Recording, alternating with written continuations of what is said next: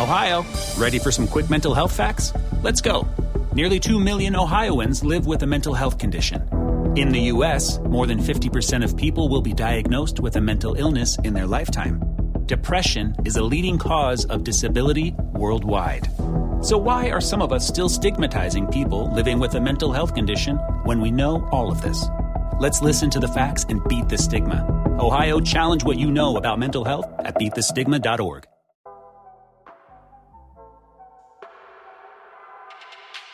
Good morning. It's July 14th, 2022, and this is 5 Minute Daily Devotionals with Religionless Christianity. This morning we're looking at Luke chapter 12, verses 35 through 37.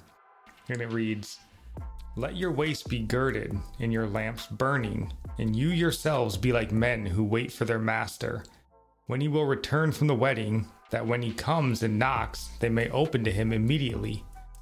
Blessed are those servants whom the master, when he comes, will find watching. Assuredly, I say to you that he will gird himself and have them sit down to eat, and will come and serve them. Now, this section of scripture is speaking to us about the need to be ready at all times for the master to return. And the master here is, of course, Jesus, and the return is his second coming.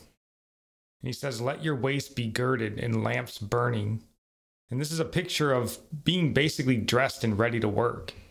Girding your waist is what probably most Middle Easterners would do at that time. They wore long robes, and girding would be to tuck the robes into their belts. Lamps burning is what the master would expect when he arrived home. You wouldn't tell the master to hold on while you find something to light the lamp so you can help him get into the house. You would be keeping the lamp burning, so whenever he arrived, you were ready for him then look at the blessing those servants who are prepared receive. It says the master will sit the servant down and serve them. Again, the master here is Jesus, and his return is the second coming. So Jesus will again be as a ministering servant to those who have spent a lifetime preparing for his return, those who have kept the lamp burning.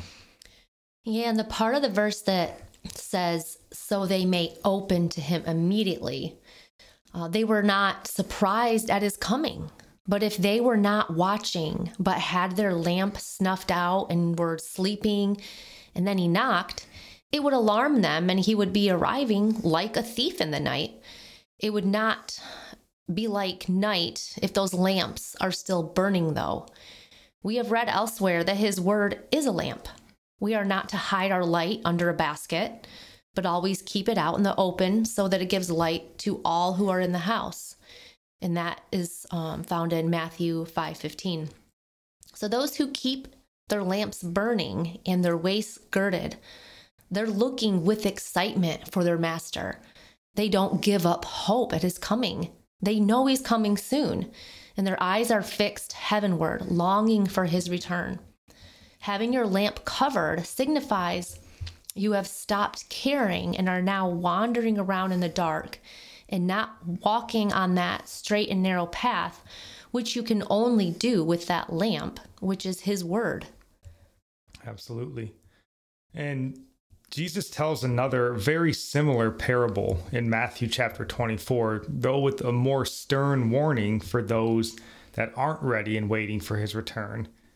In Matthew 24, verse 48, he says, but if that evil servant says in his heart, My master's delaying his coming, and begins to beat his fellow servants, and to eat and drink with the drunkards, the master of that servant will come on a day when he is not looking for him, and at an hour that he is not aware of, and will cut him into two and appoint him his portion with the hypocrites. There shall be weeping and gnashing of teeth. So then, we have a choice to make. We have his word and we have his warnings. So, are we going to be prepared for the master's return or not? I pray that we're ready. Me too. Today's psalm comes from Psalm 75, verses 6 through 7. For not from the east or from the west, and not from the wilderness comes lifting up, but it is God who ex- executes judgment, putting down one and lifting up another. And our proverb comes from Proverbs 14 21. Whoever despises his neighbor is a sinner, but blessed is he who is generous to the poor. And I'll end praying for you from Psalms 145. May the Lord show you he is gracious and merciful, slow to anger and abounding in steadfast love, that the Lord is good to all, and his mercy is over all that he has made. May you know the Lord is near to all who call on him, to all who call on him in truth, that the Lord preserves all who love him. God bless.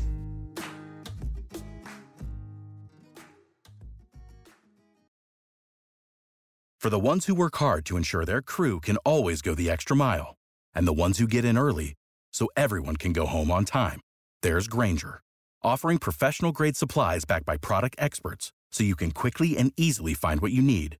Plus, you can count on access to a committed team ready to go the extra mile for you. Call, clickgrainger.com, or just stop by. Grainger, for the ones who get it done.